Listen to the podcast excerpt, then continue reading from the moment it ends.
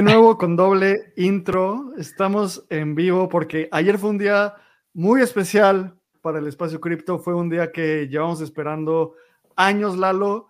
Y como siempre les doy la bienvenida a Espacio Cripto, el podcast de nuestra comunidad en el que aprendemos sobre cripto y Web3 directamente a las personas que están construyendo esta industria. Hoy decidimos hacer este live stream. Creo que nunca hemos hecho esto. Estamos grabando un episodio en vivo. Si nos estás viendo en YouTube, ahorita las personas que están... Esto también va a ser publicado en el feed de Espacio Cripto como un episodio. Así que, Lalo, primero que todo, ¿cómo te sientes con la aprobación del ETF de Bitcoin? Obtén el mayor valor de Espacio Cripto con Voyager.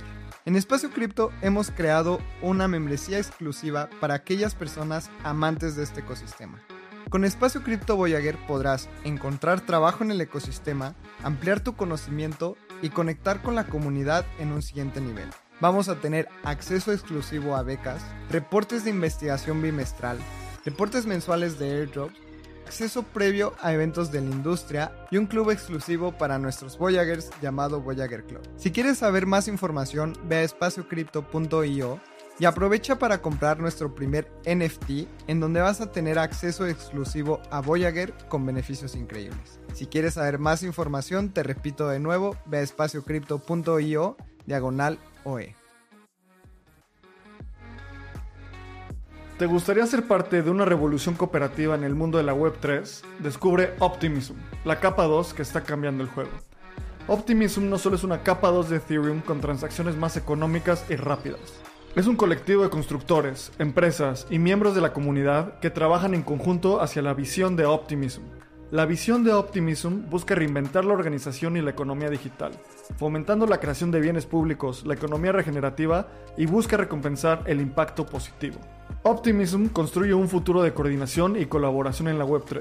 Imagina un espacio digital gobernado por sus ciudadanos donde las contribuciones positivas se recompensan con beneficios reales. En comunidad, impulsaremos el crecimiento sostenido y la creación de un ecosistema descentralizado. Entra a la comunidad de Espacio Cripto en Telegram o ve a optimism.io para conocer más. Este episodio es patrocinado por Hiro, tu portal seguro, sencillo y entendible en la Web3. Hiro es una wallet de custodia propia para acceder a todo el potencial de Web3 con integración directa a DeFi y bajos costos de transacción.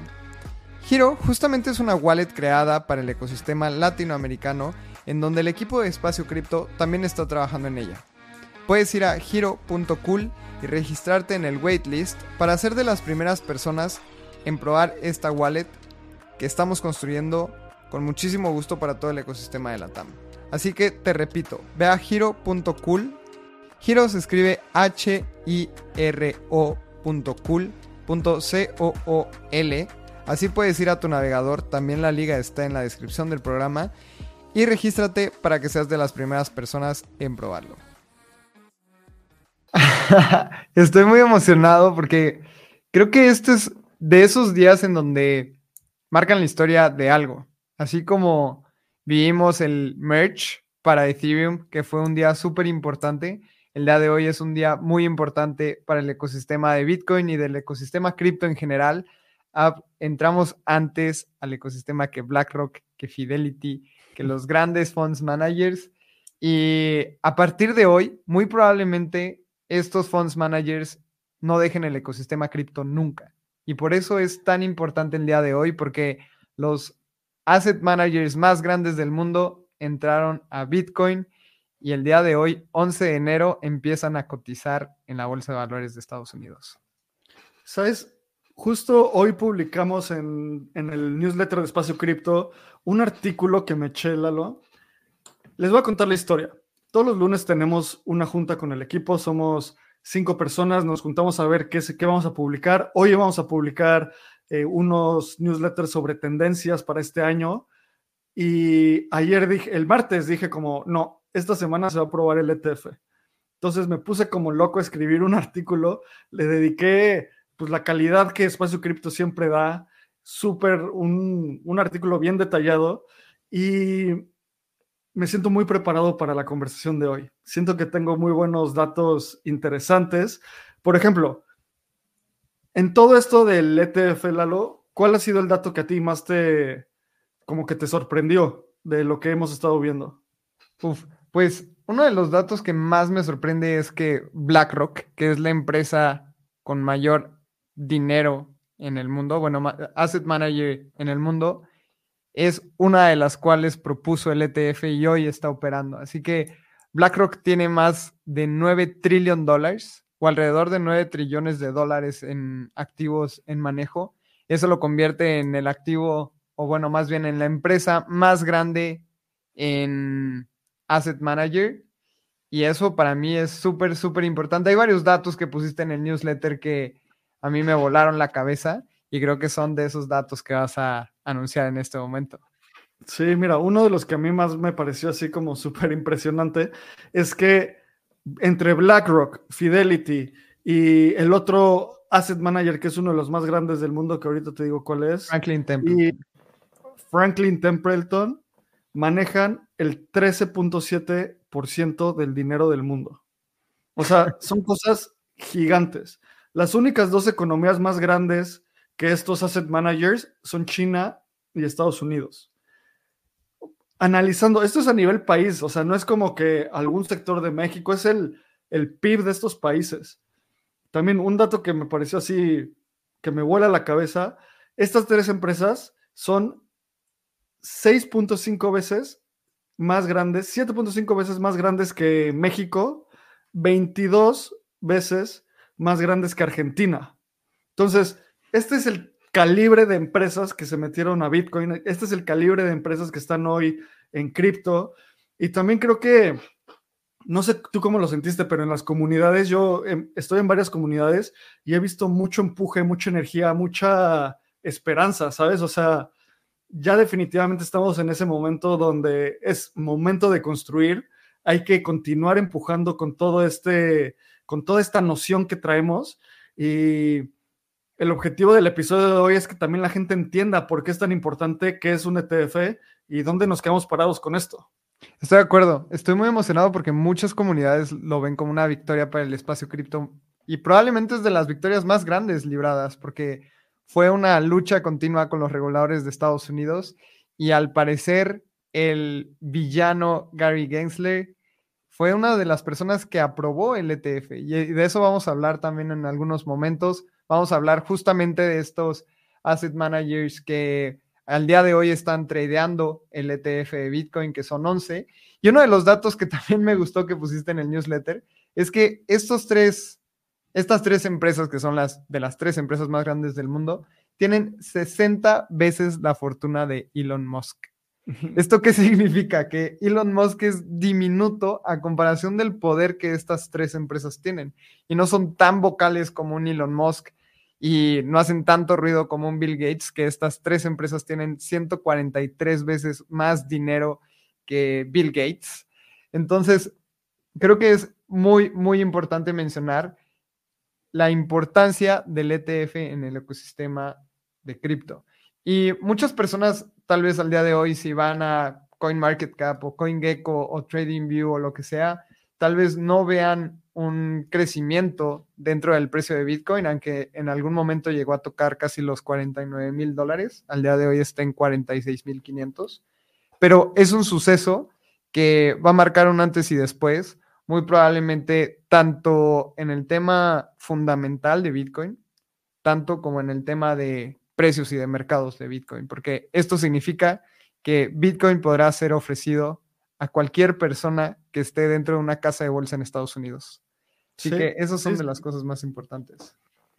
Lalo, pues a ver, ¿qué te parece empezar hablando sobre la historia? O sea, hoy es un día, como dices, un día histórico, es una de esas, si el espacio cripto fuera una primaria y tuviéramos uno de esos, esas mamparas con las efemérides del mes, en la efeméride, el 10 de enero, por el resto de todos los años va a ser el ETF Day, el día que se aprobó el ETF Spot de Bitcoin.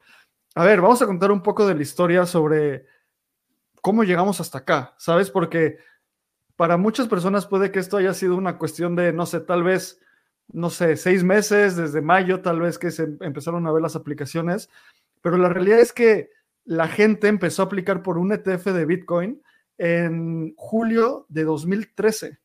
Y las primeras personas que aplicaron para tener un ETF de Bitcoin fueron los hermanos Winklevoss. Estos hermanos gemelos que son los fundadores de Gemini, uno de los exchanges más importantes de la industria, desde 2013 están en cripto y aplicaron a un ETF cuando Bitcoin valía nada. O sea, en ese entonces Bitcoin valía menos de $300, quiero decir, ¿sabes? O sea, o mucho menos. Y poco a poco esas personas también...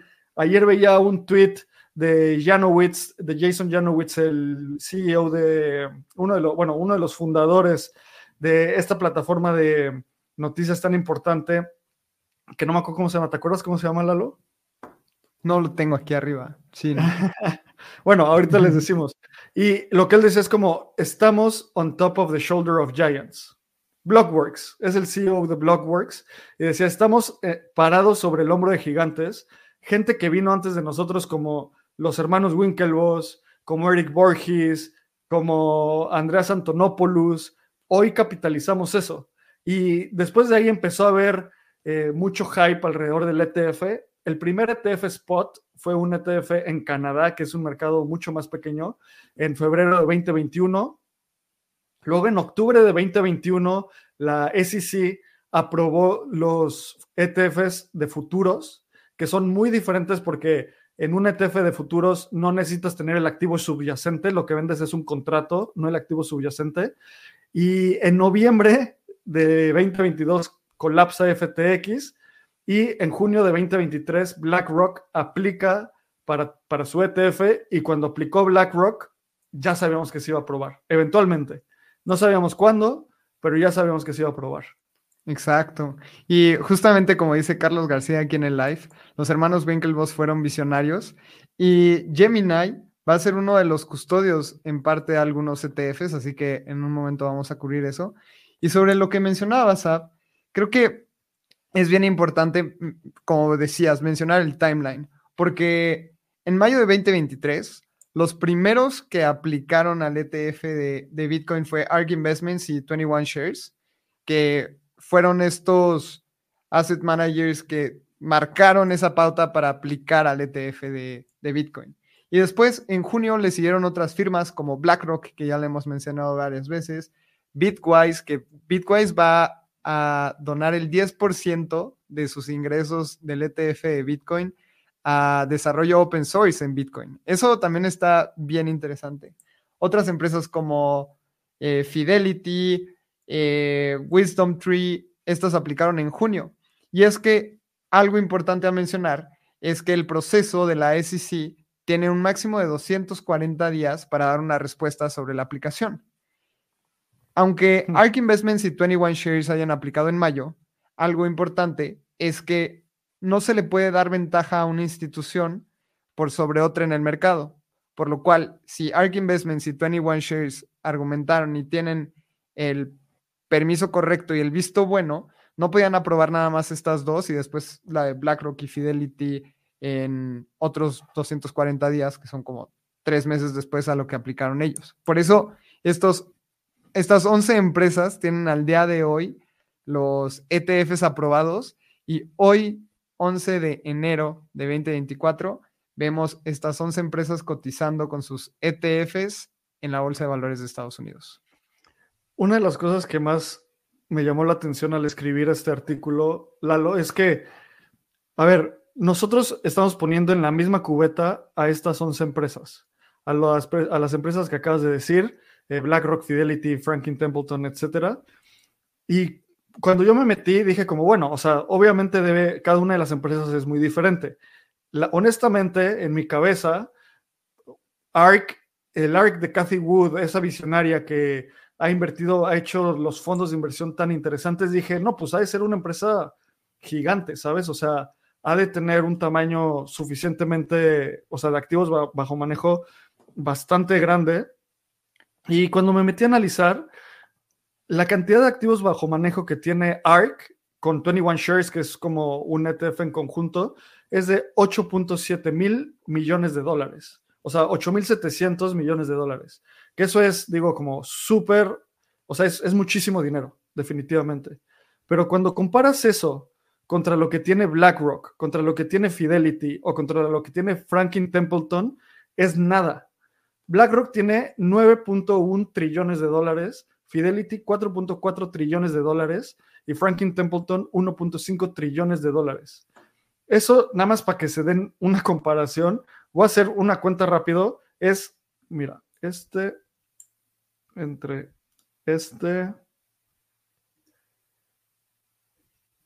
15,000 veces más que, que ARK. O sea, hasta voy a volver a checar este número porque puede que no sea eso. No, es, bueno, 1,044 veces más que ARK.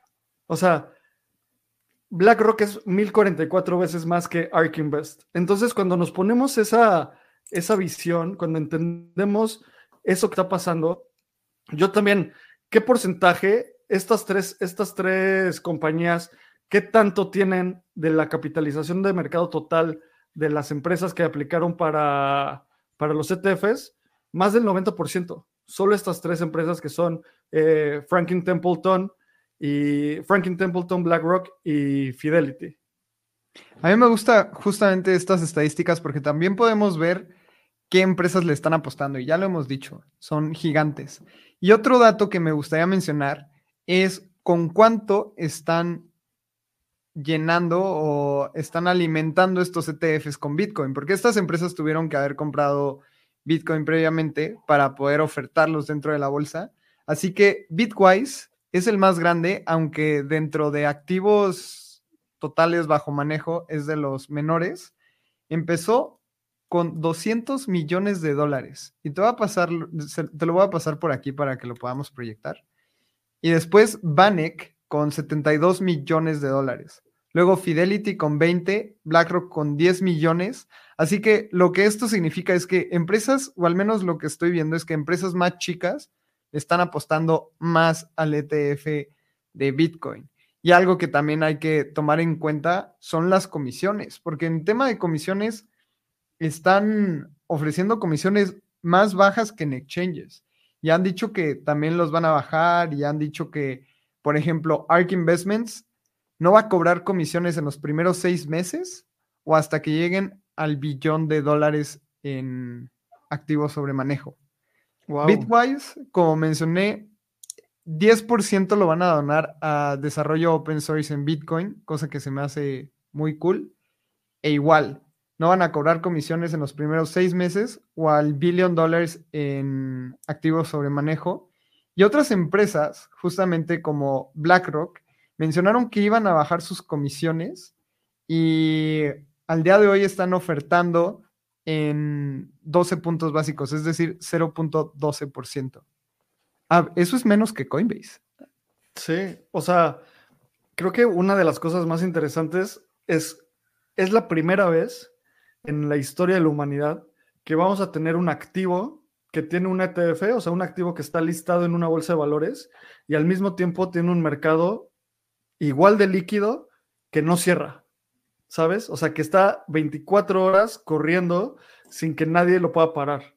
Entonces, no sé, o sea, creo que eso puede generar unas distorsiones de precio o más bien unos eventos súper interesantes donde tengamos cosas como, no sé, si hay un crash un sábado, pues la gente que tiene el ETF de Bitcoin no lo va a poder vender hasta el lunes. Sabes que el ETF opera en el tamaño de la bolsa. Y creo que esta competencia que estás diciendo, Lalo, que estoy mostrando aquí la lista de los ETFs de justo Blockworks, ha hecho un gran trabajo consolidando esto.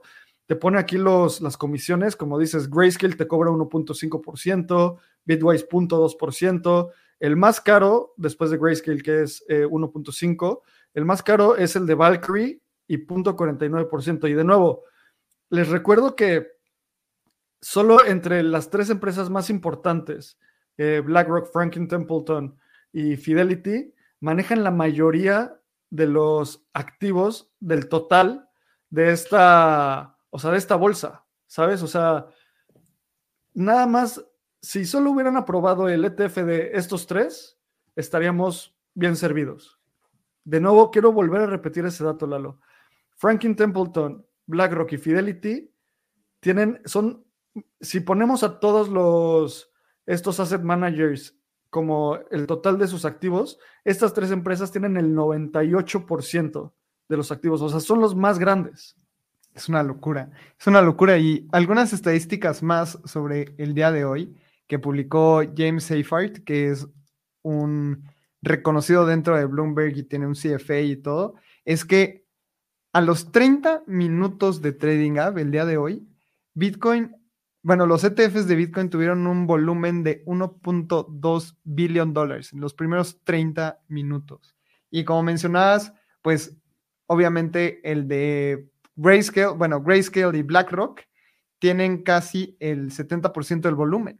BlackRock en los primeros 30 minutos movió $388 millones en volumen solamente en el ETF de Bitcoin. 30 minutos. Es una locura porque el mercado cripto no está acostumbrado al volumen tan grande que estos asset managers van a traer. Entonces, ¿qué va a pasar? Puede haber volatilidad al corto plazo, pero esto significa también que más allá que puedas comprar Bitcoin o no dentro de la bolsa de valores, es que vas a tener instituciones comprando a largo plazo, estás teniendo... asesores financieros dándole acceso a Bitcoin a personas que pues realmente no le ibas a decir, oye, ábrete una cuenta de Coinbase a tu abuelita de 80 años, pero sí su asesor financiero le puede decir, oye, métele 1% en Bitcoin. Así que hablemos un poquito de eso. ¿Cómo ves este tema de la narrativa de que pues Bitcoin va a poder ser comprado por personas que no entiendan muy bien el ecosistema y que tal vez no sepan abrir una cuenta en Coinbase o en algún exchange y que compren Bitcoin y que tengan que hacerlo de esta manera? Ya estás como el tío en la cena de Navidad de, oye, ¿cómo está eso de las Bitsos? Que no entiende mucho. Pero, a ver, empecemos del inicio.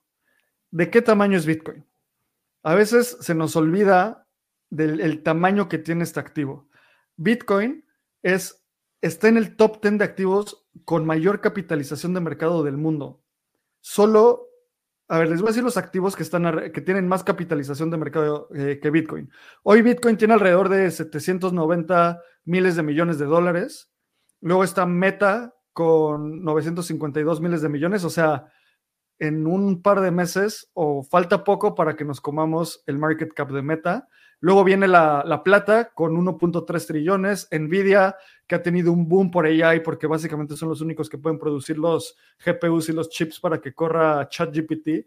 Tiene 1.3 trillones en market cap. Amazon, 1.5 trillones. Alphabet, Google, 1.7 trillones. Saudi Aramco, esta empresa de los Emiratos Árabes, 2.12 trillones. Microsoft, 2.8. Apple, 2.89. Y el oro, 13 trillones. O sea, para que Bitcoin llegue al tamaño de mercado del oro, tendría que crecer alrededor de 13 veces. Y así lo pondría como el activo más grande en capitalización de mercado. Y recordando que es la capitalización de mercado, es el número de activos en circulación por su precio. Si yo tengo 100 manzanas y cada manzana cuesta $1, la capitalización de mercado de esas manzanas son $100. Solo para que nos acordemos. También otra cosa bien interesante, Lalo, es que Bitcoin es de los pocos activos que podemos saber exactamente su capitalización de mercado. ¿Por qué? Porque el oro, ¿cuánto hay en circulación? O sea, ¿cuánto hay en el planeta? ¿Cuánto oro hay en el planeta? Pues no sabemos, ¿sabes? Sí, hay estimados. Y también lo que siempre digo, ¿qué pasa cuando Elon Musk se ponga a minar asteroides? No sé, y empieza a traer oro, pues va a incrementar la capitalización de mercado. O que encuentren una mina. Sí, o que encuentren una mina. Ya con la tecnología de hoy, pues, si no las han encontrado es porque no han buscado suficientemente bien. Pero recordemos eso, es un activo gigante. Y algo que comparo en este newsletter es, este es uno de los datos de los que tú hablas seguido y cuéntanos, o sea, porque... También es un indicador bien importante de la atracción que ha tenido Bitcoin en los últimos años. Justamente en esta gráfica estamos viendo 5 activos. El primero es Microsoft, luego Apple, Amazon, Google y Bitcoin.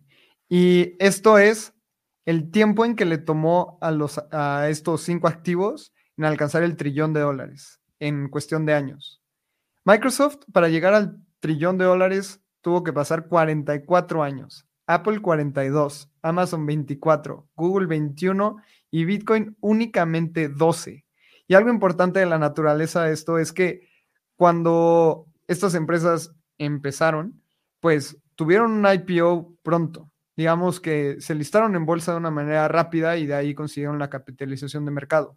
Bitcoin no tuvo que irse por ese camino. O sea, no era ofrecido en bolsa de valores y al día de hoy es lo que estamos celebrando también de manera muy interesante. Y si subimos en la gráfica que estabas mostrando, Ad, algo que quería mencionar es que dentro de estos 10 activos en la pasada, en donde comparábamos capitalización de mercado, es que a partir del día de hoy, estos 10 activos que vemos en pantalla los puedes comprar y vender en una casa de bolsa en Estados Unidos. Previo al día de hoy, el activo número 10, que es Bitcoin, no podía ser comprado en una casa de bolsa en Estados Unidos y tenías que ir a un exchange, tenías que entender cómo custodiar el activo o confiar en el exchange que estabas. Al día de hoy, mi tío puede levantar el teléfono en Estados Unidos y decir, quiero exposición a Bitcoin y se la van a dar en una casa de bolsa. Eso cada vez va a ser más normal en todo el mundo. Es cuestión de tiempo en que todas las regiones del mundo tengan acceso a un ETF y que en cualquier cuenta de inversión tú puedas comprar directamente los ETF sin tener que custodiarlos. Esa es una de las magias de los ETFs y creo que es importante hablar de qué es un ETF. O sea, es un instrumento que bursatiliza un activo. Entonces tú puedes comprar un ETF. La mejor comparación es un ETF del oro. Tú vas y compras cuánto cuesta cierto peso de oro, ¿sabes? Así una onza o algo por el estilo. Y la magia de todo eso es que tienes exposición a ese activo y no tienes que custodiarlo tú mismo o tú misma. Simplemente imagínate que te compres, no sé, una buena cantidad de oro y te digan como, ahí te mando tu lingote, ahí custódialo. Pues va a ser un problemón. El día que lo quieras vender, pues para empezar va a ser un problema. ¿Qué tal si... ¿Cómo lo transportas? O sea, yo no me sentiría nada seguro yendo por la calle con un lingote de oro. En lugar sería rarísimo. Sí, o sea, no, mal.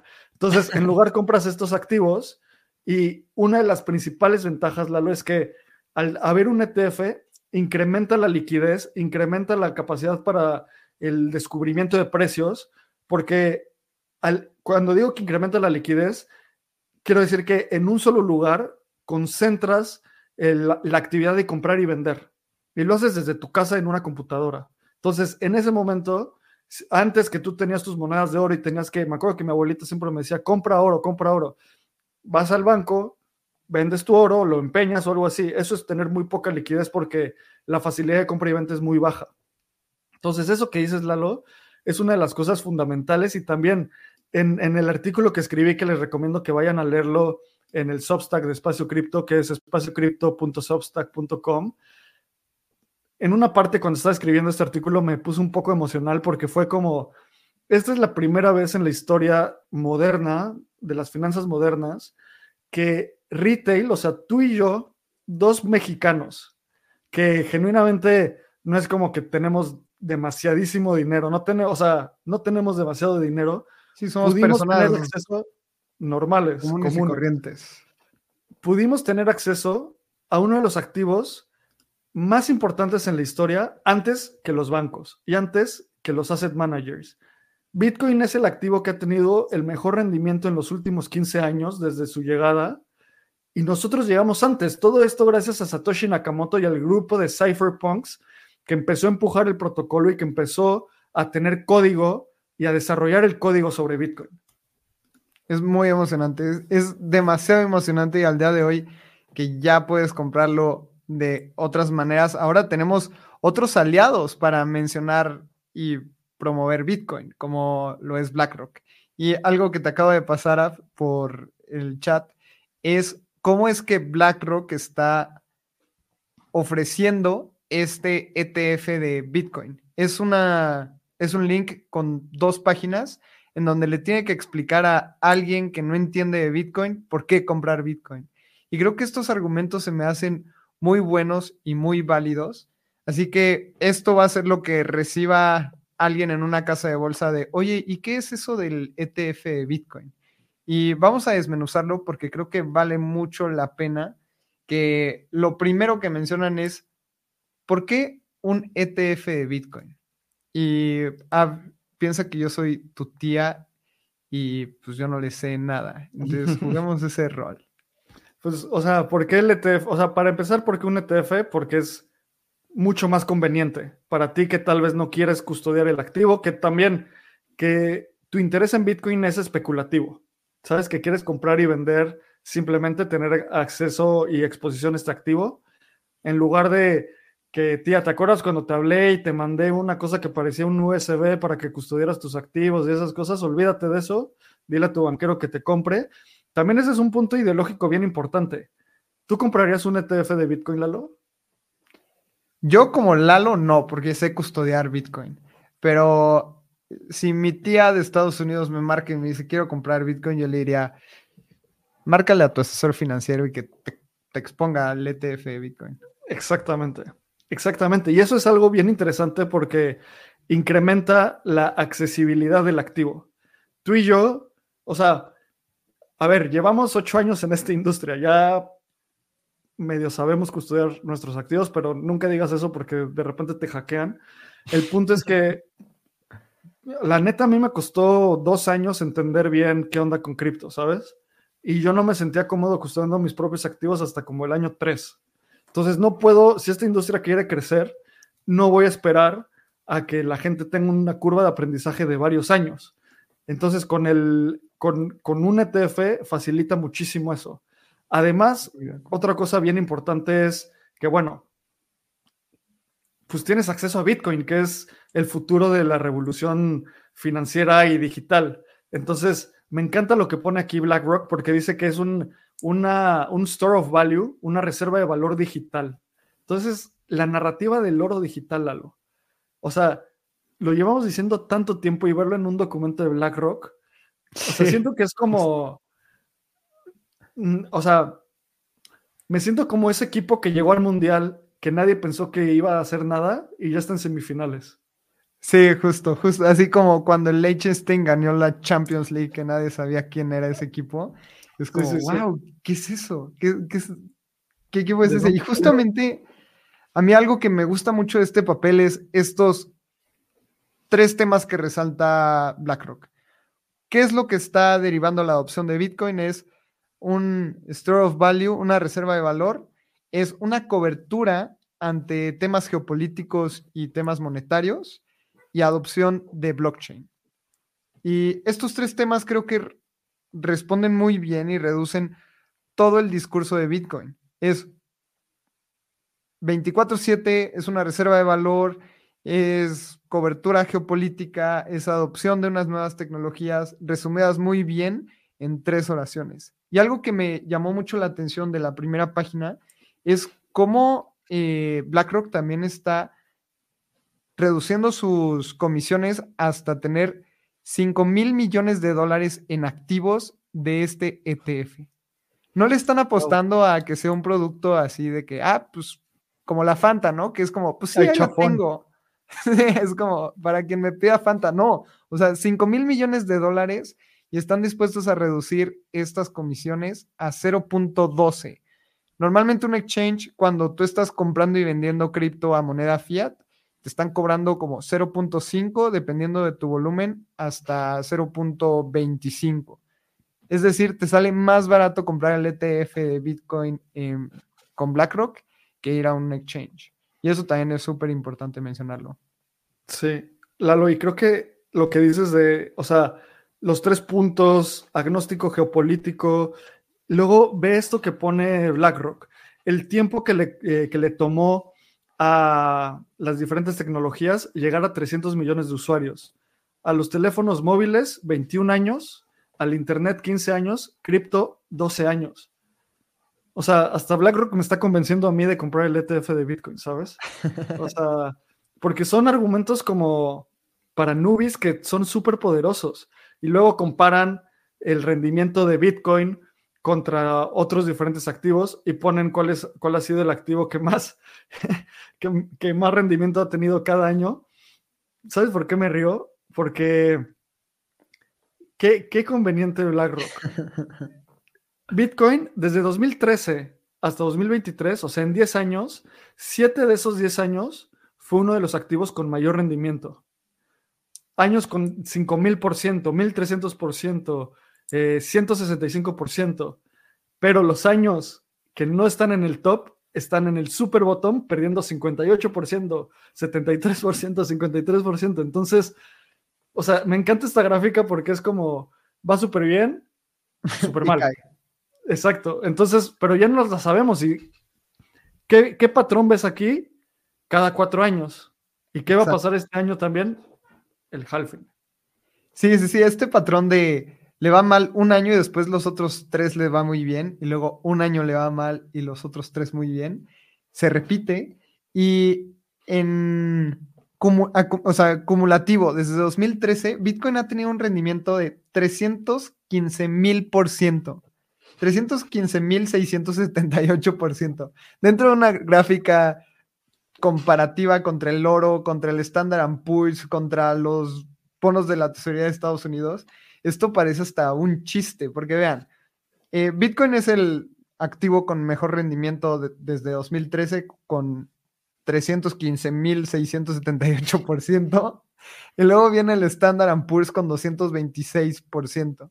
Cosa que es bueno, es un rendimiento bueno en 10 años, 226%, un promedio es un 13%, es un 22% en promedio en los últimos 10 años, que no está mal, pero cuando ves Bitcoin es como este meme que va un niño en un triciclo y lo atropella un tren. O sea, es como, quítate que ahí viene Bitcoin.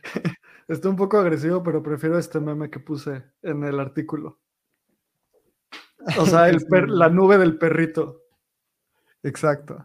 Es que a mí ver esto de BlackRock, que lo hemos mencionado muchísimo, es la empresa financiera más importante del mundo, y ver este cuadro comparativo, y ver cómo BlackRock está persuadiendo a la gente a invertir en Bitcoin de esta manera, es muy, muy importante dentro del espacio cripto.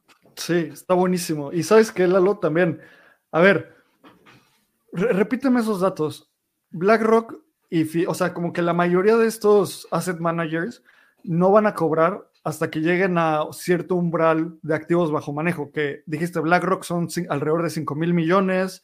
¿Los otros cuánto es? Dame un segundo, porque 5,000 millones de dólares es muchísimo. Hay otros... Ajá. Mientras te voy contando, o sea, como, ¿por qué te estoy pidiendo este dato? En el artículo que publicamos, es importante hablar de el impacto que esto puede tener en el precio. Y como siempre decimos, no es un consejo de inversión, no es para decirte que le metas dinero o que liquides o que hagas algo. Simplemente son análisis para que sepas dónde estamos parados. Y una de las cosas que más incrementa el precio de Bitcoin, sin duda alguna, es que entre dinero nuevo, dinero fresco. Eso, en otras palabras, es que incremente la liquidez del activo. Si hay más dinero entrando a cripto, a Bitcoin, el precio sube. O sea, es como hay más demanda, por lo tanto, a la misma oferta, el precio sube. Un ejemplo que tenemos, y aquí hice, la neta, me gustó este análisis. ¿Te acuerdas en el Navegando en 2020, en noviembre de 2020, que dimos las noticias que PayPal estaba comprando... Entre PayPal y Square estaban comprando todo el Bitcoin nuevo que se minaba? Eso quiere decir que en cuanto empezaba, se minaba un bloque, PayPal y Square estaban teniendo más demanda que los bloques que se minaban en cada día. Eso quiere decir que estaba incrementando la cantidad de personas y el volumen de personas queriendo comprar todo el Bitcoin. Entonces, entre 2020 y 2021 entraron 12,740 millones de dólares nuevos a Bitcoin. En ese mismo periodo, Bitcoin incrementó de precio 950%, pasando de $7,000 a su máximo de $67,000 en 2021. Entonces hay una clarísima correlación entre dinero nuevo entrando a Bitcoin y un incremento de precio y un rally de precio bastante agresivo. Entonces, a lo que voy es que empezamos a estimar, diferentes analistas como Galaxy, que es un fondo muy, muy importante en Estados Unidos, que pronostican que en el primer año ellos creen que el ETF de Bitcoin inyectará alrededor de $14,000 millones en Bitcoin.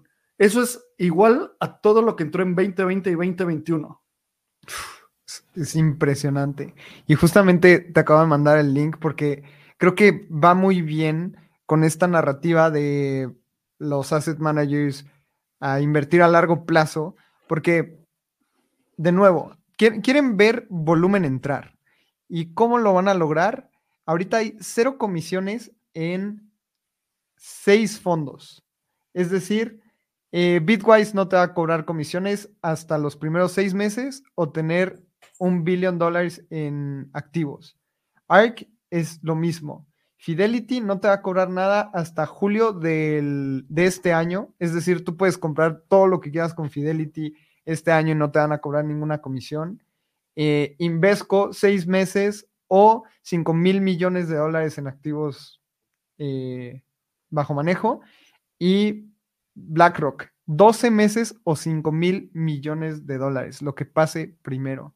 Y como mencionabas, o sea, si sumamos esto, son alrededor de $13,000 millones. Sí. Exacto. Y Galaxy pronostica que eran $14,000 millones. Entonces, pues las narrativas se medio que se alinean. Y, a ver, Lalo, ya estamos muy emocionados, vamos a subir hasta arriba. Según este análisis de Galaxy, el precio de Bitcoin podría incrementar 74%, que eso sería pasar de $43,000 a $74,000 en 2024. El tamaño de mercado que está atacando el ETF de Bitcoin es un tamaño de mercado de $14.4 trillones. Solo para llevar eso como a la realidad, o sea, tú dices como, wow, o sea, están diciendo que Bitcoin va a ser 74% este año. No, ni lo pienses, o sea, no te emociones por eso, o sea, no puede ser ese uno de los principales factores para tu compra. Tú tienes que hacer tu propio análisis, tú tienes que empezar a pensar, tú también, siempre decimos, si inviertes en cripto, son activos súper volátiles. Este es el momento donde todo el mundo se emociona, empieza a comprar, en un par de meses puede que baje un poco el precio y todo el mundo diga, ¿por qué bajó? No sé qué, bla, bla, bla.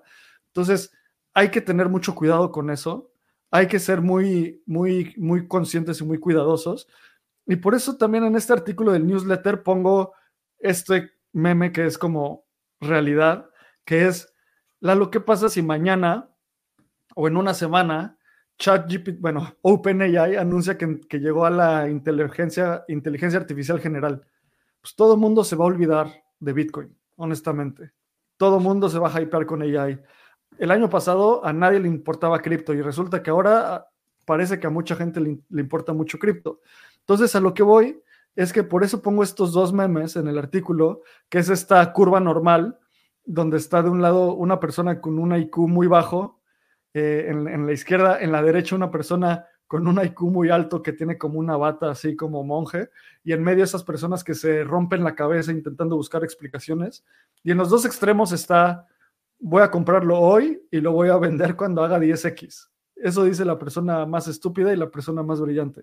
Y en medio no es así de simple, los mensajes, los mercados son increíblemente complicados y están manipulados, el análisis técnico solo te ayuda hasta cierto punto.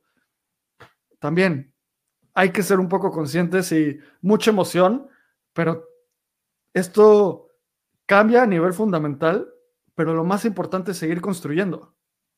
Estoy muy de acuerdo, y creo que uno de los ejemplos en donde lo podemos ver es todo lo que está haciendo la comunidad open source en general en Bitcoin. Creo que no ha cambiado mucho, creo que cada vez más estamos viendo cómo hay temas de educación, hay temas en donde te puedes informar.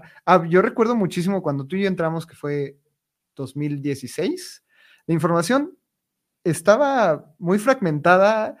Tomábamos cositas de Reddit, tomábamos cositas de pues, de algunos foros de Telegram que yo me metía. Al día de hoy creo que hay mucha más información para que la gente tome decisiones informadas. Claro. Y creo que este es de los temas también que vale muchísimo la pena recalcar.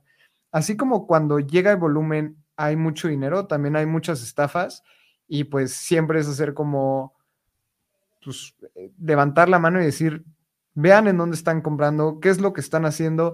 Personalmente, y creo que la mayoría de la gente va a estar de acuerdo conmigo, la mejor manera de tener Bitcoin es custodiarlo tú mismo o tú misma. Exacto. Así que esto no para en decir, pues le voy a marcar a mi asesor financiero y que me compre tantito Bitcoin, ¿no? Porque de hecho en México todavía no se puede, sino infórmate un poco más, y creo que vale muchísimo la pena entender este activo, tanto fundamentalmente hablando como en un tema de inversión, porque va más allá de invertir en una empresa como una acción. Creo que también Exacto. es una ideología, es una manera de pensar, es un activo que viene a revolucionar las cosas, y creo que también es importante levantar la mano y que se den cuenta de esto las personas.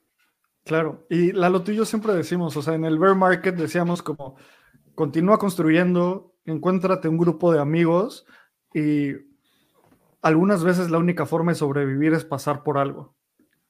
Sometimes the only way is through, ¿sabes? Entonces, ya parece que estamos del otro lado, y ahora ese es el momento donde nos tenemos que mantenernos sobrios. Tenemos que no perder la cabeza, estar tranquilos, custodiar tus propios activos. En Espacio Cripto somos muy... Siempre hablamos de esto, Lalo. Custodiar tus propios activos es la forma en la cual estuvo diseñada esta industria, y hay que mantenernos así, ¿sabes? Y por eso, ahora vamos a hablar de tu persona favorita, de tu tío Gary Gensler. Muy bien. A ver, ¿qué pasó con el señor Gary? Gary Gensler es el comisionado, es el director de la Securities and Exchange Commission, es el ente regulador de acciones y de exchanges en Estados Unidos, y lleva teniendo una postura bastante agresiva contra cripto desde hace varios años. En todos sus discursos dice que cripto es usado por criminales, cripto es usado para lavar dinero, cripto es usado por estafas. Y eso es una realidad, como también podría decir lo mismo para tarjetas de crédito, para efectivo, para lo que sea. Lo bueno es que con el blockchain sabemos que solo el 0.3% del total del volumen transaccionado en cripto se va a crímenes. Y lo sabemos gracias a firmas como Chainalysis, que trabajan con instituciones como la CIA, como el FBI, como diversas policías en el mundo. ¿Y qué pasó? Gary Gensler habla mucho de esto, ¿sabes? Y como dicen los abuelos, no te fijes en lo que la gente hace, fíjate en lo que la gente dice. Eso lo decía desde el abuelito Charlie Munger hasta nuestros abuelitos, ¿sabes? Es como... Más bien al revés, ¿no? Fíjate en lo que la gente hace, no en lo que dice. Sí, eso es lo que quería decir. Fíjate en lo que la gente hace, no en lo que la gente dice. Y Gary Gensler estaba diciendo como, no, cripto es súper peligroso, no sé qué, bla, bla, bla. Y al final, para aprobar los ETFs, tiene que haber un voto donde se votan 5 comisionados y comisionadas, y tiene que pasar por mayoría. Es un voto de 3 de 5. En este voto, Hester Pierce, que es una comisionada del SEC que ha sido muy vocal pro cripto, votó a favor, obviamente. Mark Ulleda, que es otro comisionado, votó a favor. Luego, Caroline Crenshaw votó en contra, y Jaime Lizárraga votó en contra. Entonces, el voto decisivo lo tenía el tío Gary Gensler. ¿Y qué hizo? Votó a favor, Lalo. Entonces, a la próxima vez que Gary Gensler salga a decir como, no, pues es que es para criminales, no sé qué, es muy fácil, la gente le va a preguntar, bueno, si es tan malo, ¿por qué lo aprobaste? ¿Dónde está la disyuntiva? Tienes que alinear tu discurso con tus acciones. Estoy muy de acuerdo, y justamente encontré un dato del Instituto de Investigación de la Economía Americana, es American Institute for Economic Research, que se estima que el 3.7% del dinero en dólares es utilizado por criminales. Y tú dijiste que Bitcoin era 0.3%, es decir, el dólar se utiliza 10 veces más por criminales que Bitcoin. Y esto es como el argumento final para decir, Bitcoin es un mejor dinero, Bitcoin es un dinero transparente, Bitcoin es una mejor reserva de valor que el dólar. Y eso es súper, súper importante. Y viene desde el Instituto de Investigación Económica de Estados Unidos. No es como que lo haya encontrado ahí de un foro en Yahoo Answers. Sí, de que en Crypto Twitter ahí un DJ lo puso y luego eso incrementó los mercados, como ha pasado varias veces con noticias falsas. Y, a ver, Lalo, creo que una de las cosas también más importantes es que la guerra de los Estados Unidos contra cripto está llegando a ser bastante, o sea, como, ¿cómo decirlo de forma adecuada? Como incoherente, y también se están quedando atrás. Algo que pongo en el artículo es que Estados Unidos va a perder esta batalla si no se pone las pilas rápido. ¿Y qué es ponerse las pilas? Hacer algo como el Reino Unido, sacando un sandbox para empresas cripto, que ya está en vivo y durante este año va a ejecutarse. Esto es un arenero para que diferentes empresas vayan al Reino Unido, prueben sus modelos y continúen creciendo.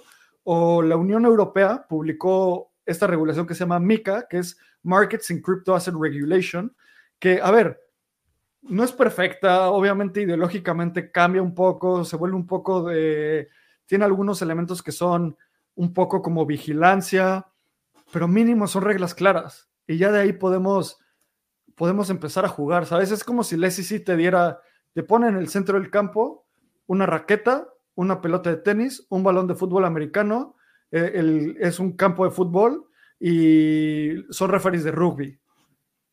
Las empresas cripto en Estados Unidos es como, ¿qué hago? O sea, ¿qué puedo hacer?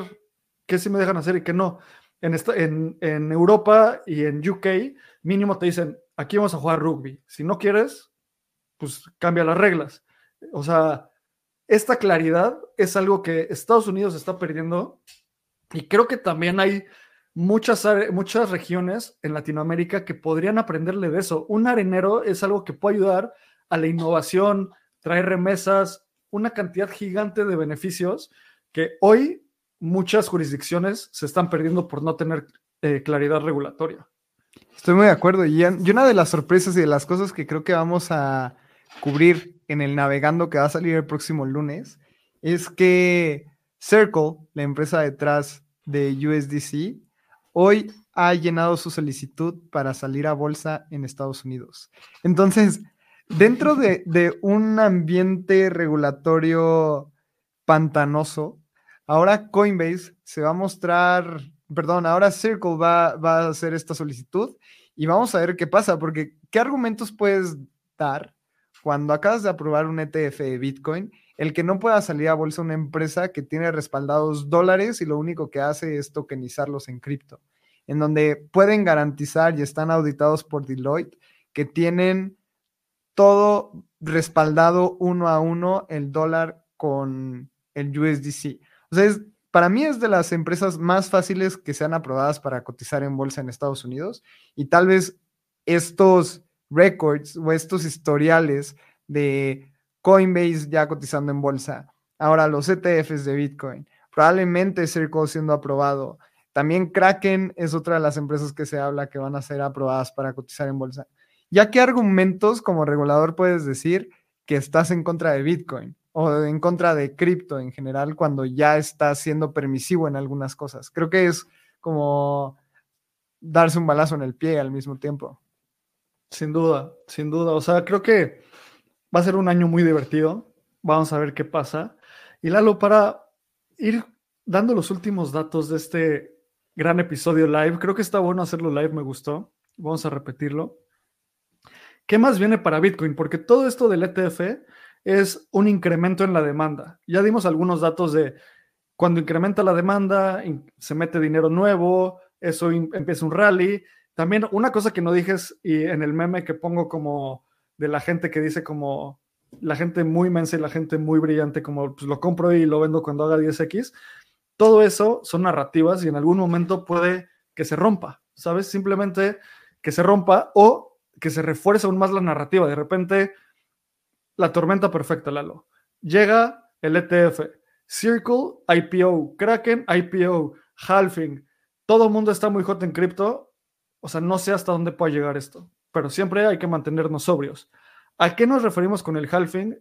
Siempre hablamos del halving, es cada 4 años en el protocolo de Bitcoin está inscrito que la recompensa a los mineros por generar un bloque de transacciones, esa recompensa se parte a la mitad. Empezó siendo 50 Bitcoin, después de 4 años, técnicamente 210,000 bloques, se partió a la mitad a 25, luego a 12.5, ahora es 6.25 y en abril, alrededor de abril, pasará al siguiente halving a pasar a emitir 3.125 Bitcoin por bloques. Cuando estaba en Bitso, una de las cosas que hacía era ayudarle a todo el equipo, a toda la gente que entraba con un onboarding de cripto. Creo que a ti también te tocó, ¿no? ¿O todavía no te tocó? No sé si... Sí, creo que el tuyo sí me tocó. Sí. Entonces, un ejemplo que siempre ponía y me encantaba porque mantenía a la gente como muy engaged es, imagínate, Lalo, que yo te digo como, oye, Lalo, a ver, vas a trabajar en Espacio Cripto y hoy por 4 años te voy a pagar $1,000, o bueno, $100. Y luego en 4 años yo te voy a decir como, ¿qué crees? Ya no te voy a pagar $100, ya solo te voy a pagar $50. ¿Qué tendría que pasar para que tú aceptes ese trato? Que mi estilo de vida pueda pagarlo con los $50, si no voy a renunciar. Exacto, eso querría decir que el valor de tus $50 al menos tendría que doblarse, porque te compran lo mismo.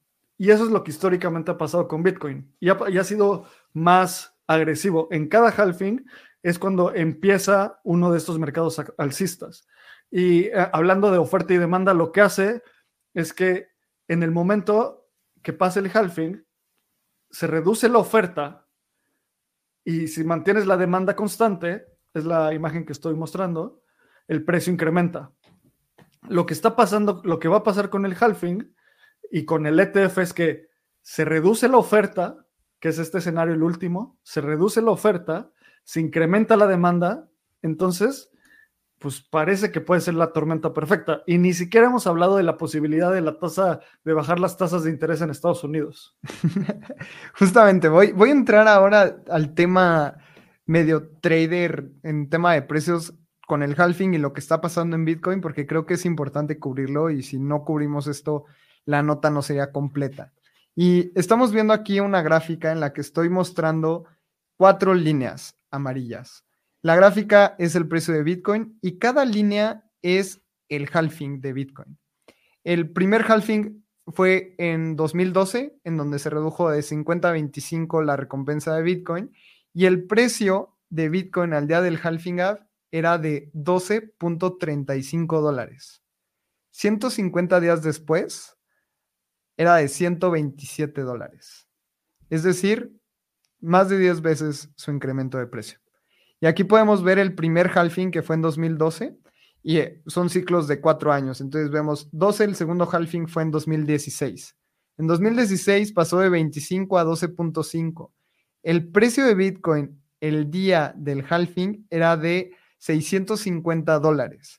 150 días después, un incremento a $758, cosa que pues es alto, pero tampoco fue un 10x. Pero lo que podemos ver en esta gráfica es un ciclo alcista de nuevo, cada halving, ¿no? Como mencionábamos. Luego, 2020, llega el halving, el precio de Bitcoin estaba en 8,821, 150 días después llega a 10,943 dólares, o sea, casi los 11,000, también un incremento. Pero lo importante de ver aquí en la gráfica es cómo hay un ciclo alcista después de los halvings. Ahora lo importante es ver este cuarto halving que viene en aproximadamente el 10 de abril. ¿Qué va a pasar? Y si este patrón se vuelve a repetir con un factor muy importante, que es lo que estamos cubriendo el día de hoy, que previo a estos halvings no había el factor ETF de Bitcoin. Así que, ¿qué crees que podamos esperar después del próximo halving? Pues no sé, o sea, a ver, Lalo. Cada ciclo de cripto digo, no, ya no puede ser que cada 4 años entremos en un bull market, o sea, no, o sea, como que ya todos rompan esta histeria colectiva donde resulta que todo mundo cada 4 años pasa algo que incrementa los precios. pero cada año vuelve a funcionar, o sea, cada ciclo vuelve a funcionar. También son las elecciones de Estados Unidos, ¿sabes? O sea, puede que incremente el apetito por activos de riesgo y eso es, por eso digo que los mercados son impredecibles. Y voy a terminar de chilear. Este ha sido un gran episodio para que aprendas sobre el ETF y también un gran episodio para chilear los artículos del newsletter de Espacio Cripto, porque termino el newsletter con este meme. El típico meme del tipín en la esquina con las bolsas así, las manos en las bolsas como encogiendo los hombros, porque lo que digo es que, o sea, puede que nada de esto pase, ¿sabes? Puede que nada de esto pase, o al mismo tiempo puede que Bitcoin se vaya a $1,000,000. Entonces, lo importante es mantener la sobriedad y, como siempre digo, mantener la mente más crítica que puedas, porque esa es la mayor arma para combatir, no sé, un panic sell o un panic buy. A mí me gusta, o sea, y creo que yo cierro con el meme del IQ, de esta campana de Bell, que voy a compartir, que es como ciclos de 4 años. Y el otro así con un IQ de que no es posible, ¿cómo es que esto está tan difícil? No puede ser lo mismo cada año. Y después el sabio es como ciclos de cada 4 años. Porque al menos es lo que hemos visto. Y creo que hay un factor importante que es el factor ETF, que podría cambiar la narrativa, pero creo que este mismo factor nada más va a fortalecer esa misma narrativa. Y pues en Espacio Cripto no somos asesores financieros, este no es un consejo de inversión, esto está siendo completamente educativo y estamos diciendo lo que ha pasado en la historia, no es que nos estemos inventando estos datos. Después de los halfings, al menos en los 3 halfings que han habido en la historia, ha habido un mercado alcista. Puede ser que la historia, dicen que la historia no se repite, pero rima, así que el halving viene en abril, estamos a unos 3-4 mesecitos de que esto ocurra, y ahora tenemos a BlackRock, a Fidelity y a estos gigantescos de aliados dentro de la que están ofreciendo Bitcoin a todos sus clientes o clientes potenciales. Sí. Esto se me hace muy curioso porque siento que en unos 3 años los fondos de pensiones para el retiro van a tener ahora dentro de su brochure o dentro de su PDF que tienen Bitcoin. Y eso va a ser cool, porque ya no le están vendiendo pensiones a gente de 50 años. Más bien va a ser a ti y a mí que estamos en nuestros 20s y 30s, que creemos en esta tecnología y que probablemente no queramos invertir a largo plazo en un portafolio que no tenga cripto. Sí, justo. Y creo que ayer fue un umbral donde pasamos ese punto donde en un futuro va a ser ¿cuándo compraste Bitcoin? O más bien, ¿cuándo tuviste exposición a Bitcoin? ¿Antes o después del ETF? Obviamente no lo vas a decir y no va a ser como wow, qué increíble, pero es algo muy, muy cool a tener. Y Lalo, quiero cerrar esto con otra cosa que identifiqué haciendo esta investigación. Hablemos rápido de tú quiénes crees que son las empresas que más salen o las entidades que más salen beneficiadas después del ETF de Bitcoin. Yo creo que las entidades... Coinbase es la primera, porque Coinbase es como el factor denominador de la mayoría de estas empresas de ETFs. O sea, Coinbase va a ser custodio de 7 de 11 de estas empresas. O... sí. Custodio de 7 de... no, 8 de 11 de estas empresas. Así que para mí, Coinbase, los exchanges y pues quienes salen perdiendo son los conservadores regulatorios dinosaurios. Sí, sin duda alguna, estoy de acuerdo contigo. Creo que Coinbase es la empresa cripto que más gana de esto. ¿Qué año tuvo Coinbase el año pasado? O sea, cada vez que tengan que comprar cripto, probablemente lo hagan a través de Coinbase. Entonces, la predicción que había dado Lalo, para que no lo vi, estaba ahí tan obvio y no lo vi, la predicción que había dicho de que Uniswap va a tener más volumen que Coinbase, puede que sea real si excluyes Bitcoin, porque con Bitcoin ya, no, es imposible, va a tener mucho. O sea, cada vez que tenga más que BlackRock compre Bitcoin, lo va a hacer a través de Coinbase. Cada vez que Grayscale compre Bitcoin, Bitwise, ARK, Franklin Templeton. También me da risa que, bueno, no sé si risa, pero me parece súper interesante que Fidelity sale que ellos van a hacer self-custody.